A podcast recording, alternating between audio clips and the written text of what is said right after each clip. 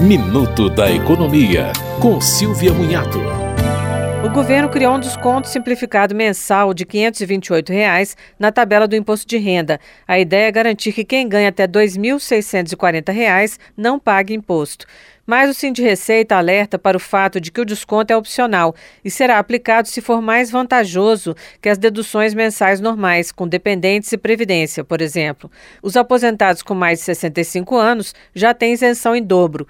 Por outro lado, uma pessoa que ganha mais de dois salários mínimos pode ter vantagem com o novo desconto. Se a pessoa ganha R$ 3.960 e só tem a dedução do INSS, terá que pagar R$ 166,51 pela nova tabela. Mas se optar pelo simplificado, pagará R$ 144,40. Grosso modo, segundo o Sind Receita, quem ganha até 5 mil reais precisa ver o que é mais vantajoso conforme a sua situação. Você ouviu Minuto da Economia, com Silvia Munhato.